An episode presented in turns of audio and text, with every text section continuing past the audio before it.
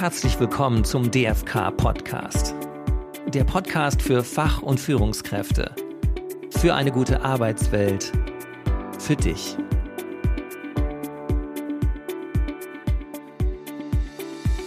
Wir machen das jetzt mal agil. Hallo und herzlich willkommen zu einer neuen Folge von Leadership Insights, der Podcast. Mein Name ist Nils Schmidt. In der heutigen Ausgabe dreht sich alles um Agilität.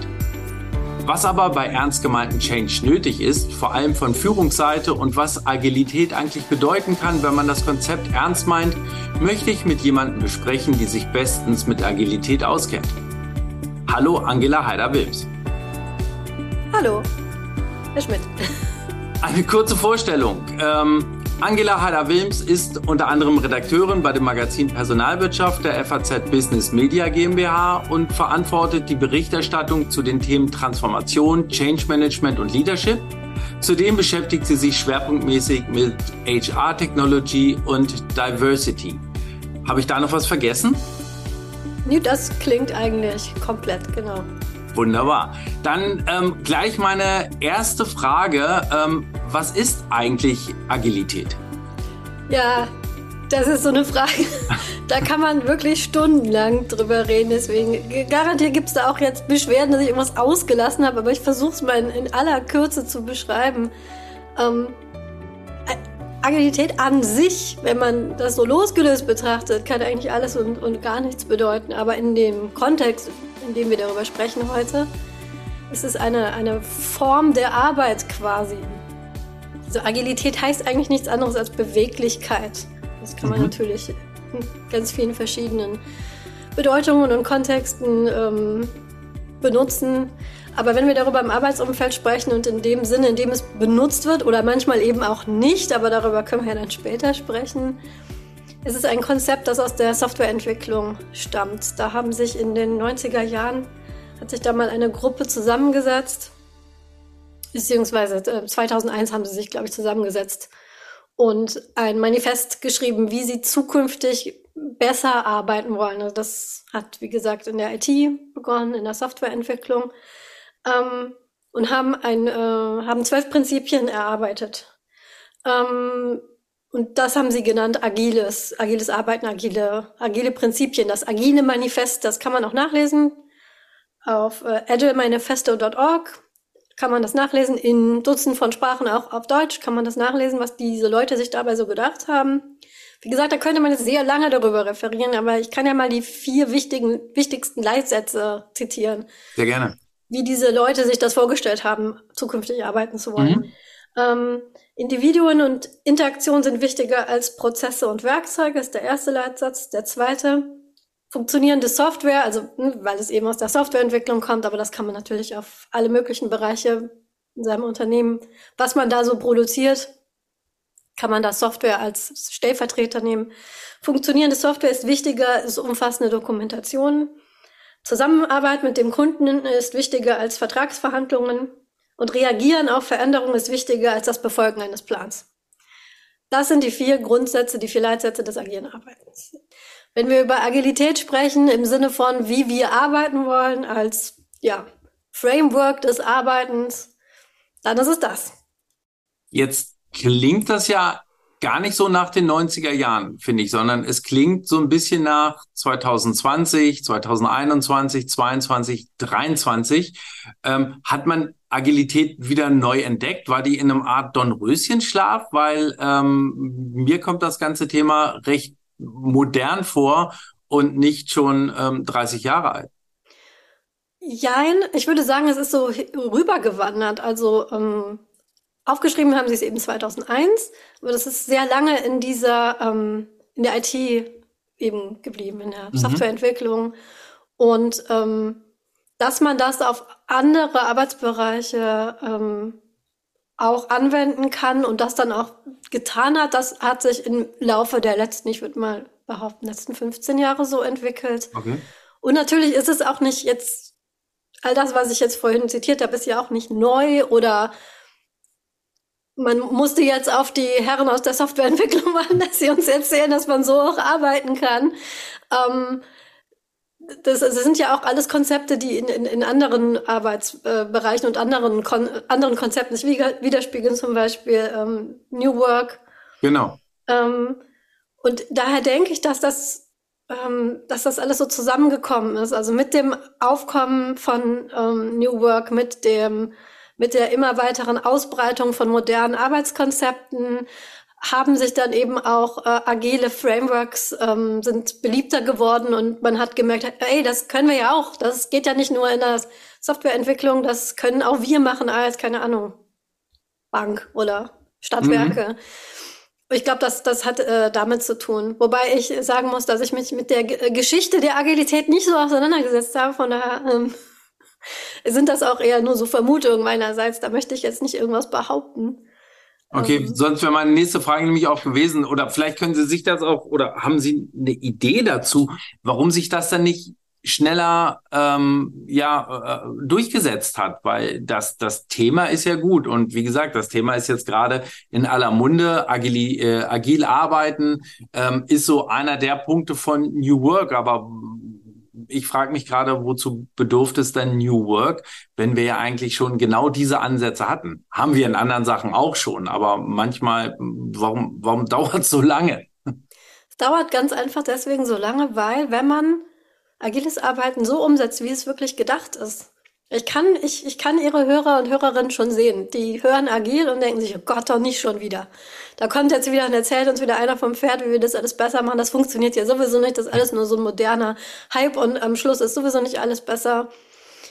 Das ist genau der Grund. Wenn man das richtig okay. macht und in dem Sinne der, ich würde nicht sagen Erfinder, weil sie haben es ja nicht erfunden. Es ist ja, sie haben es nochmal aufgeschrieben. Mhm. Ist, ähm, dann ist das, A, dauert das sehr lange B ist das sehr anstrengend und C ähm, dekonstruiert das eine Art von Führung, die, wie ich finde, leider immer noch sehr verbreitet ist. Ähm, weil damit schafft sich das, was man so als klassische Führungskraft sieht, die muss sich eigentlich in diesem Prozess komplett abschaffen. Oder nicht, nicht abschaffen, sie muss immer noch da sein. Es ist ganz wichtig. Ohne eine kompetente Führungskraft äh, geht eine agile Transformation überhaupt nicht. Aber sie muss das Verständnis von Führung muss sich komplett wandeln und damit eine Art Machtanspruch abgegeben werden. Und ich glaube, dazu sind sehr viele Führungskräfte nicht bereit. Weil, so wie ich das sehe, vielleicht widersprechen Sie mir da auch, aber so wie ich das sehe, hat Führung noch zu viel mit Machtanspruch zu tun. Und solange das so ist, wird sich eine agile Transformation nie durchsetzen können, weil das dem komplett widerspricht. Ich wollte gerade sagen, gut, dass Sie den Bogen noch gekriegt haben, dass die Führungskräfte nicht abschaffen müssen. Nein, Führungskräfte ganz im Gegenteil. Ganz dann hätten wir jetzt hier gleich Schluss machen können. Ja, Wiedersehen, das war's. Nein, nein, nein, weil, ganz im Gegenteil. Weil alle Hörer sofort abschwimmen und sagen, super, toll, ich höre mir jetzt gerade an, wie ich abgeschafft nein, werde. Nein, nein, nein, ähm, nein, überhaupt nicht. Das ist ganz Ihnen, wichtig. Gebe ich Ihnen aber ähm, vollkommen recht. Ähm, der Führungsbegriff hat immer noch sehr viel mit, mit Machtanspruch äh, zu tun und äh, wir sind auf einem Weg, das ist jedenfalls meine Einschätzung aus dem Verband, aus Gesprächen halt mit, mit Führungskräften, sind wir auf dem Weg, das zu ändern, aber es dauert. Und ähm, deswegen kann ich auch nachvollziehen, dass gerade die Umsetzung von Agilität äh, Zeit in Anspruch nimmt und das keine Sache ist, die ich mal in einem Meeting vorschlage und die am nächsten Tag umgesetzt ist und wir arbeiten alle super agil zusammen und alles funktioniert, muss ich Ihnen ähm, recht geben. Aber wie setzen wir es denn um? Was wäre denn der Weg, um agile Führungsstrukturen oder agile Strukturen ähm, ins Unternehmen einzubringen? Ich könnte jetzt behaupten, dass ich das weiß und Ihnen das jetzt in fünf Minuten erzähle. Wenn Sie das so machen, dann ist Ihr Unternehmen agil. Aber genau das genau das ist es eben. Das, das geht nicht. Mhm. Ähm, es, es, klingt alles, es ist äh, gleichzeitig eigentlich ganz einfach und ganz furchtbar schwierig, nämlich mit sehr viel Aufwand und sehr viel Zeit verbunden. Einfach in dem Sinne, wenn Sie wirklich daran interessiert sind, agile äh, Arbeitsstrukturen, Arbeitsformen bei sich im Unternehmen ähm, einzuführen, dann hören Sie auf das, was Ihre Belegschaft möchte. Mhm. Das klingt jetzt so sehr esoterisch. Ja, ja. Aber das ist eben deswegen, warum Ihnen das eigentlich von außen kaum jemand sagen kann. Ähm, klar, man kann sich da jemand dazu holen und ähm, sich Hilfe holen. Ähm, aber was genau getan werden muss in Ihrem Unternehmen, das sollten im besten Falle Sie selber äh, wissen, nämlich Sie selber müssen dafür hingehen und ähm, die Belegschaft fragen. Mhm. Was ähm, was vielleicht schief hängt, was verbessert werden könnte, was, wie die eigentlich alle arbeiten, wie die gerne arbeiten möchten und wie das ähm, zusammenzubringen ist mit den natürlich mit den äh, Zielen, die sie als Unternehmen erfüllen müssen, die natürlich da sind, ganz klar. Das ist ja gerade auch dieses riesige Missverständnis, so aha agil, jetzt machen also alle was sie wollen und äh, mhm. mich braucht man gar nicht mehr. Nein, das ist es ja genau eben nicht. Also es ist sehr viel Kompromissarbeit. Aber am Anfang steht die Belegschaft fragen und dabei kommen manchmal ganz überraschende Sachen raus. Vielleicht Sachen, die sie gar nicht erwartet hätten. Und ähm, damit muss es anfangen. Und alles, was danach kommt, ist angepasst auf, auf das. Daher kann also jeder, der ankommt und sagt, so, ich sag Ihnen mal, wie Sie jetzt agil arbeiten. Ich mache jetzt mal einen Workshop mit Ihnen ähm, stell hier so ein ähm, Flipchart auf und erkläre Ihnen da mal alles und dann gehe ich in vier Wochen und dann sind Sie agil. Der, das ist, ähm, da können Sie das Geld auch gleich aufs Fenster werfen. Das wird nicht funktionieren. Es muss damit mit einer Selbstreflexion erstmal anfangen, erstmal sich als Führungskraft und ähm, die Belegschaft. Weiß ich denn eigentlich, kenne ich meine Belegschaft? Bin ich nah genug dran an meiner Belegschaft? Weiß ich, was mhm. die eigentlich wollen? Weiß ich, wie die eigentlich arbeiten wollen? In allen Erfolgsgeschichten in, von agilen Maßnahmen in ähm, auch Unternehmen, die vielleicht gar nicht so, also wo man nicht erwartet hätte, dass das da überhaupt funktionieren kann. Alle diese Leute, die ich interviewt habe, haben immer damit angefangen mit, und dann habe ich ähm, meine Belegschaft gefragt. Und der zweite Satz ist meistens, und das hätte ich gar nicht gedacht. Ein Beispiel zum Beispiel aus ähm, jemand aus den Stadtwerken, aus einer Großstadt, der versucht hat, das äh, bei seiner Belegschaft unterzubringen. Und da fing es nämlich schon an. Wie frage ich meine Belegschaft, wenn sie überlegen, wer bei den Stadtwerken arbeitet, bei mhm. der Müllabfuhr?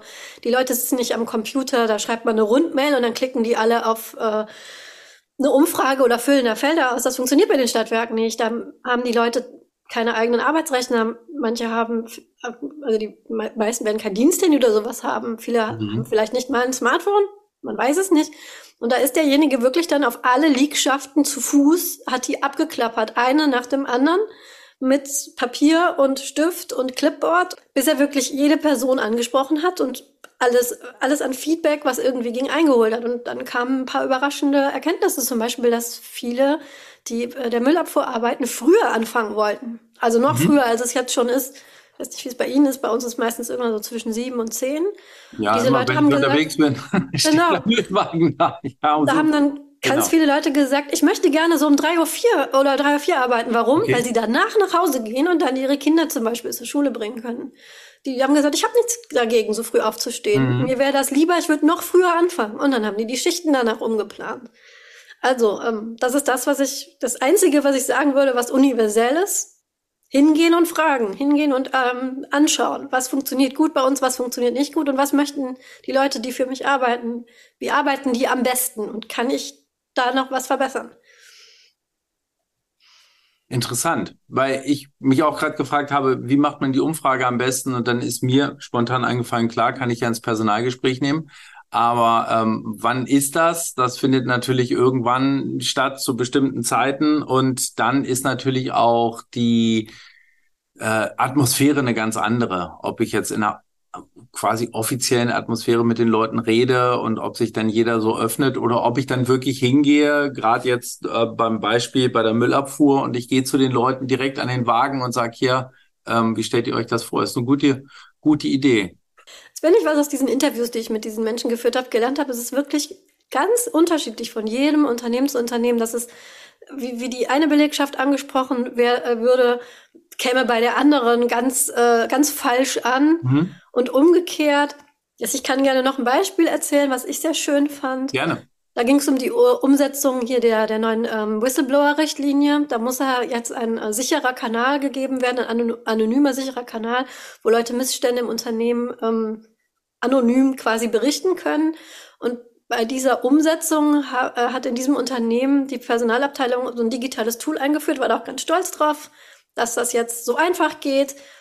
Äh, in dem Zuge auch äh, direkt die, alles an Feedback-Möglichkeiten digitalisiert, also schwarzes Brett ab, Kummerkasten ab und wir haben jetzt dieses schöne neue Tool, was ihr alle benutzen könnt und waren da richtig stolz drauf und das gab auch einen Beschwerdekasten, also den Kummerkasten, den gab es jetzt digital. Und das erste, was in diesem Kummerkasten landete, war, wo ist der Kummerkasten im Flur? Den fand ich immer, wollt ihr nicht, dass wir euch Feedback geben? Und dann ist denen mal aufgefallen, dass die Leute in der Produktion keine eigenen Arbeitsrechner haben. Wenn die dieses digitale Tool benutzen, müssen die erst zu ihrem Chef und fragen, ob sie den Rechner benutzen können.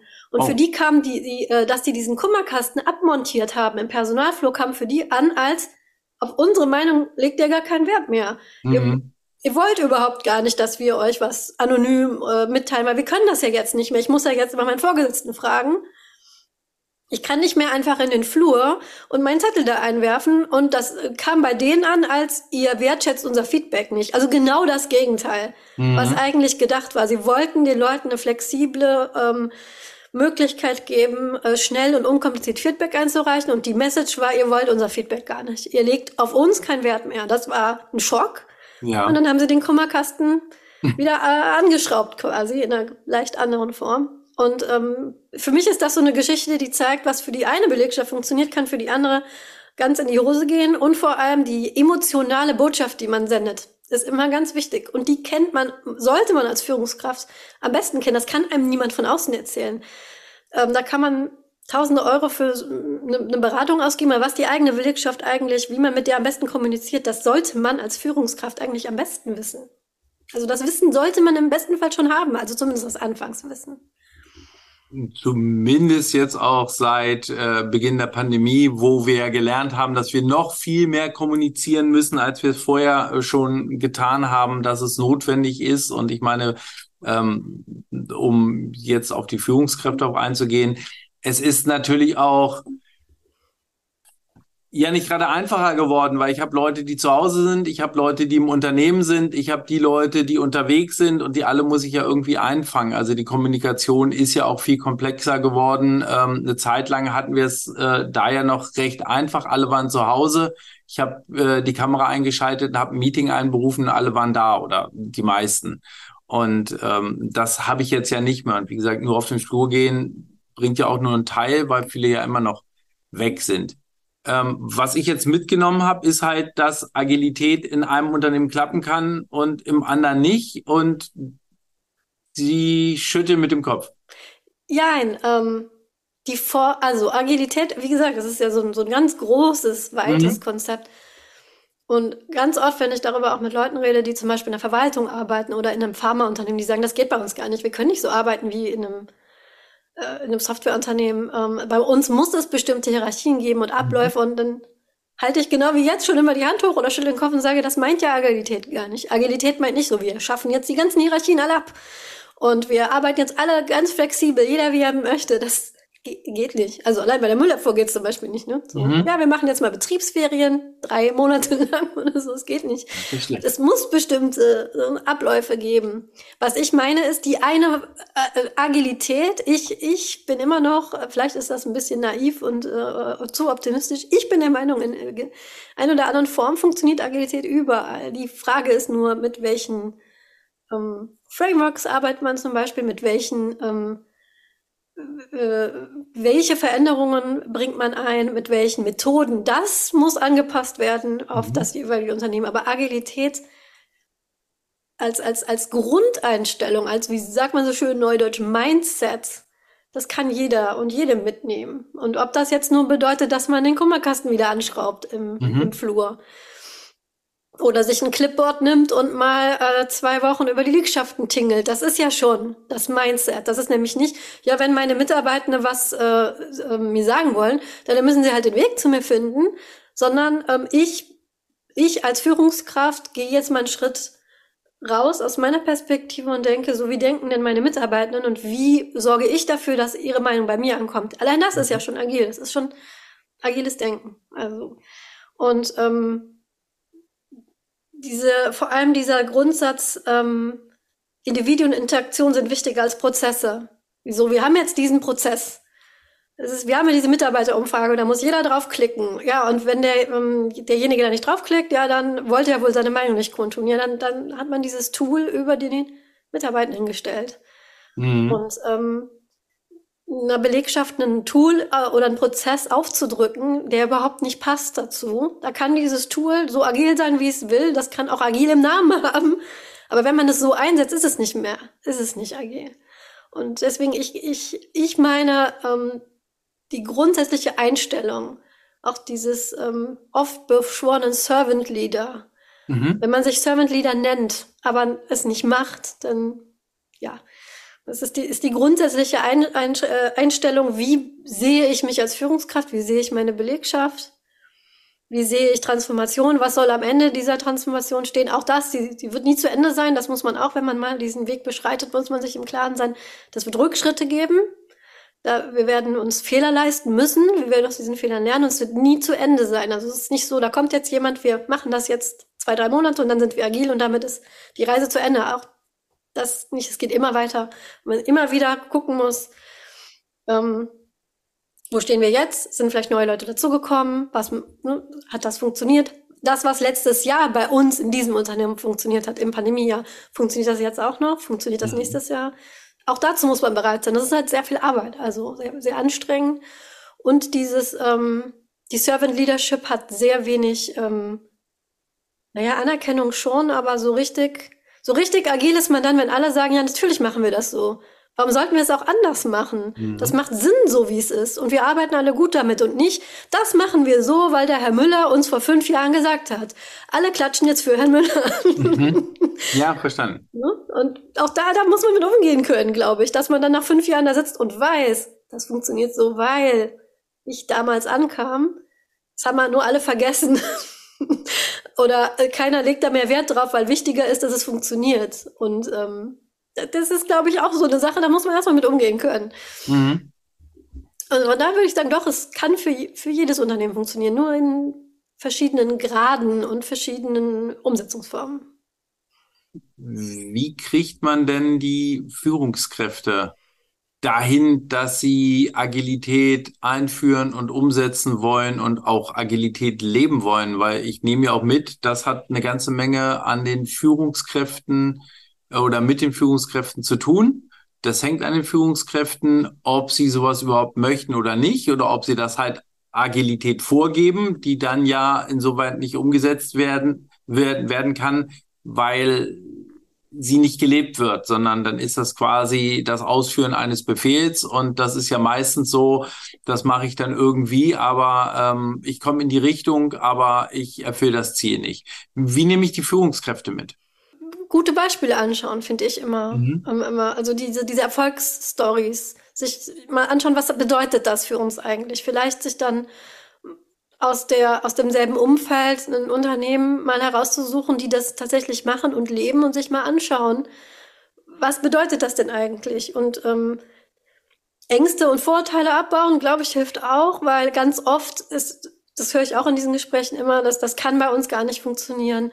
Warum meinen Sie, dass das bei Ihnen nicht funktionieren kann? Und sich dann die, die Gründe mal anschauen, weil da auch, glaube ich, viel, ja, viele Ängste hinterstehen und mhm. oder Vorurteile. Ähm, so, wie, wir können das ja jetzt nicht auf einmal alles mit Kanban machen. Nein, das müssen sie ja auch gar nicht, weil das meint Agilität ja eigentlich nicht. Oder wenn wir das so und so machen, dann wird das und das passieren, dass man sich dann vielleicht mal anschaut, ja, vielleicht haben sie recht und das funktioniert für uns in dem Sinne nicht, aber man könnte ja vielleicht eine Alternative dazu aufbauen. Ich glaube, ähm, mal miteinander sprechen mhm. ist, glaube ich, immer so die, es klingt wieder so esoterisch, aber ich glaube, das ist so der erste Schritt. Ähm, mit der Führungskraft mal sprechen ähm, und ähm, und wie gesagt, ähm, die, diese Widerstände so Schritt für Schritt abbauen, einfach mal zu schauen, was steht denn hinter diesem Widerstand? Warum möchte, lehnt diese Person das so ab? Vielleicht hat die so eine ganz seltsame Vorstellung von Agilität, die leider kann ich den Leuten inzwischen nicht verübeln, weil es sehr oft als Buzzword benutzt wird, als auch als so als ähm, um sich so modern dazustehen äh, mhm. zu lassen als Unternehmen. Und dahinter steht aber dann gar nichts, sondern ähm, bis jetzt hatte ich eigentlich die Erfahrung, dass wenn Leute sich wirklich mal in Ruhe erklären lassen, was das eigentlich bedeutet, was das für ein Unternehmen bedeuten kann und wie das gut funktioniert, die meisten danach zumindest neugierig waren. Okay. Weil sie oft nur so eine ganz schwammige Vorstellung haben von dem, was Agilität überhaupt bedeutet und immer der Meinung sind, bei uns geht das aber nicht weiter. Und wenn man sich an diese zwei Sachen mal so ransetzt und vielleicht mal mit auch positive Beispiele ähm, daran geht, glaube ich, ähm, kann das zumindest mal dazu bewirken, dass die Führungskraft mal hin, hinhört und diesen, diesen kompletten Widerstand vielleicht mal aufgibt. Aber manchmal funktioniert es auch nicht und das ist halt auch ein Teil der Agilität. Man muss auch manchmal ähm, damit leben, man kann nicht alle Leute mitnehmen. Das ist nicht nichts für alle und mhm. man wird Leute auch verlieren dadurch, durch so eine Transformation. Es gibt Menschen, die möchten so nicht arbeiten, die können so nicht arbeiten. Und es wird nicht äh, von jedem äh, mit offenen Armen begrüßt werden. Auch das ist äh, Teil des Ganzen. Okay, aber letztendlich wie in jedem Veränderungsprozess. Genau, wie in jedem Veränderungsprozess. Es ist eben kein Allheilmittel, es ist nur kein einfaches Allheilmittel, was man jetzt einem Unternehmen überstülpt und dann wird alles super. Das ist es nicht. Das soll es auch nicht sein. Und wer das so verkauft, der, ja, der, der trägt leider zu diesem Ruf dabei, dass die Leute bei, wir machen das jetzt mal alles agil direkt die Flucht ergreift. Was ich persönlich sehr, sehr traurig finde weil das da, dann auch verhindert, dass man mal sich damit beschäftigt, was das eigentlich wirklich ist. Und da können sehr viele äh, gute Dinge dabei rumkommen. Ich glaube, wenn man die Führungskraft davon überzeugt bekommt, ähm, dass äh, was am Schluss davon stehen kann, also mhm. dass sie profitiert ja auch selber davon, von zufriedeneren Mitarbeiterinnen, Mitarbeitenden, von die produktiver sind, von ähm, einem besseren Ruf als Arbeitgeber, von einer besseren ähm, Bindung. Ich meine, wir reden hier alle von Fachkräftemangel rauf und runter. Was gibt es denn besser, ein besseres Argument als ähm, damit könnten wir zukünftig unsere Fachkräfte an uns binden und vielleicht sogar neue finden? Aber das, wie gesagt, das ist alles sehr individuell. Aber ich glaube, Vorurteile abbauen und hinter die Gründe der Widerstände schauen sind so zwei Dinge, die man tun kann, sollte. Super interessant. Ich wollte gerade sagen, so zum Abschluss, wenn Sie nochmal ein Plädoyer halten könnten für Agilität, aber das haben Sie schon das gemacht, schon bevor, gemacht. Sie, bevor, ich Sie überhaupt äh, gefragt habe. ähm, was ich aber super toll finde, weil war ja auch im Vorgespräch, ähm, waren Sie so begeistert, ähm, als wir das Thema besprochen haben, wo ich dachte, wow, darüber müssen wir einfach reden, weil Sie so mit Herz und Seele das Thema vertreten. Ja, ähm, ich habe selber eine agile Zertifizierung und in, im Laufe dessen habe ich eigentlich auch noch niemanden erlebt, der da so durch, der oder die da so durchgelaufen ist, die nicht begeistert ist am Schluss. Mhm. Klar, es ist immer so ein bisschen White-Eyed Optimism, sagt man auf Englisch, so Begeisterung, ein bisschen Naivität, vielleicht auch ein bisschen Idealismus, streite ich auch gar nicht ab. Und dass man das dann so sonnig und optimistisch sieht, wie es dann vielleicht in der Realität nicht ist. Aber ähm, ich finde es einfach, ähm, es, es, macht so viel Sinn und es, es, äh, es, es macht so Freude darüber nachzudenken, wie Leute arbeiten könnten. Und also wäre ich eine Führungskraft, hätte ich irgendwie doch Lust darauf zu sehen, ähm, motivierte, zufriedene Mitarbeiter zu haben. Es, es, es reicht das nicht als Ansatz, als, als, als Motivation, das zumindest mal auszuprobieren, zumindest mal zu sehen, ob es funktionieren kann. Ähm, oder zumindest Teile davon mal auszuprobieren. Das wäre doch im besten Sinne äh, die beste Motivation, die eine Führungskraft haben kann, finde ich jetzt. Aber wie gesagt, äh, äh, vielleicht etwas zu optimistisch gedacht. In viele äh, Change-Angelegenheiten muss ich ja mit einer gewissen Na Naivität rangehen, aber mit, mit dem ähm, Enthusiasmus, dass ich was verändern möchte und vielleicht dann auch einfach erstmal das Gefühl haben, viel mehr reißen zu können, als drin ist, was sich dann aber mit der Zeit wieder ergibt, wenn sowas dann ge gelebt wird. Ich glaube, das ist ja ganz wichtig, erstmal den ersten Schritt zu machen, dann genau. zu gucken und das Ganze dann umzusetzen. Deswegen ganz, ganz herzlichen Dank für diese ähm, Ausführungen. Ich glaube, das hat das Thema Agilität auch äh, vielen von unseren Hörerinnen und Hörern näher gebracht, denn ähm, gelesen habe ich das auch schon oft und ich denke, ich werde es auch noch ganz häufig lesen, alles was mit New Work zu tun hat. Da ähm, ist immer das Schlagwort äh, Agilität zu finden. Ähm, aber was dahinter steckt, hat sich mir auch noch nicht so erschlossen. Aber das, diese Lücke haben Sie heute jedenfalls für mich äh, auf jeden Fall gefüllt. Danke, da gibt's auch noch, also das war jetzt wirklich nur so sehr mit äh, der, der Zeit geschuldet, sehr zusammengedampft und äh, sehr ähm, drüber gewischt. Garantiert gibt's auch noch Leute, die sagen, dass ich ganz viele wichtige Sachen vergessen habe. Das ist einfach, man kann da sehr, sehr lange drüber referieren, wenn man denn mhm. möchte. Und es gibt aber auch sehr viele Möglichkeiten, sich da weiter zu informieren, zum Beispiel ähm, im, im Web. Das Agile Manifest, das gibt's für jeden und jede frei verfügbar. Wenn man sich das mal durchgelesen hat, weiß man zumindest schon mal so grob in die Richtung. Und für die einzelnen Unternehmensbereiche gibt es dann inzwischen auch Leute, die Bücher geschrieben haben zum Beispiel oder Seminare geben, die sich dann damit befassen. Was heißt denn zum Beispiel Agilität in der Verwaltung? Geht das überhaupt? Mhm. Die sich dann damit auseinandersetzen. Weil wichtig ist immer, dass man eben nicht auf diese Heilsversprechen reinfällt, auf dieses ähm, äh, One Fits All. Das, äh, da kann ich nur von warnen, weil dann wird man irgendwann wirklich auch frustriert. Und dieses Versprechen, dass damit alles besser wird und dann probiert man es aus und es funktioniert überhaupt nicht, kann ich sehr gut verstehen, dass das frustriert. Daher würde ich immer äh, raten, hinzugehen, zu schauen, gibt es vielleicht jemand, der sich auskennt mit Agilität in der Unternehmensform, in der ich arbeite und da dann weitergehen und sich da weiter informieren und immer nah dran bleiben bei dem, was denn mein Unternehmen ist und braucht, weil sich jetzt durchzulesen, eine Erfolgsstory von einem Softwareunternehmen, wenn man ein Schraubenhersteller ist, mhm. das bringt gar nichts. Also immer nah an dem orientieren, wo man denn herkommt. Das ist so mein Tipp. Und da gibt es inzwischen, das ist der Vorteil, dadurch, dass es halt auch schon so ein bisschen länger gibt und äh, jetzt so eine Fahrt durch die Pandemie auch aufgenommen hat, äh, reichlich Informationsmaterial. Da kann ich nur zu äh, ermutigen, sich da mal umzusehen und ähm, zu schauen, was geht denn eigentlich. Ich glaube, also zumindest, und selbst wenn man danach nur so ein bisschen, äh, so ein bisschen andere Einstellung hat, hat sich schon gelohnt. Da braucht man gar keinen äh, sich jetzt vorzunehmen, einen äh, komplizierten Change-Transformationsprozess durchzumachen, sondern einfach mal vielleicht schon mal drüber nachdenken. Ist doch schon der erste gute Schritt.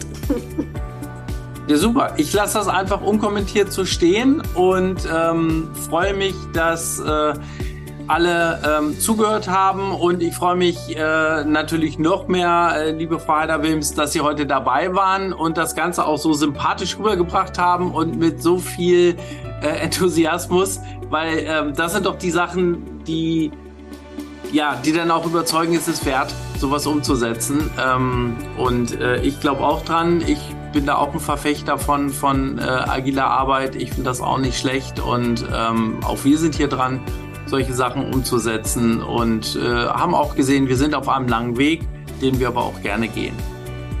Dann bis zum nächsten Mal, bis zum nächsten Podcast und ganz lieben Dank nochmal, Frau Heider-Wilms. Ich bedanke mich auch und viel Erfolg beim Umsetzen dieses Weges. Tschüss. Tschüss.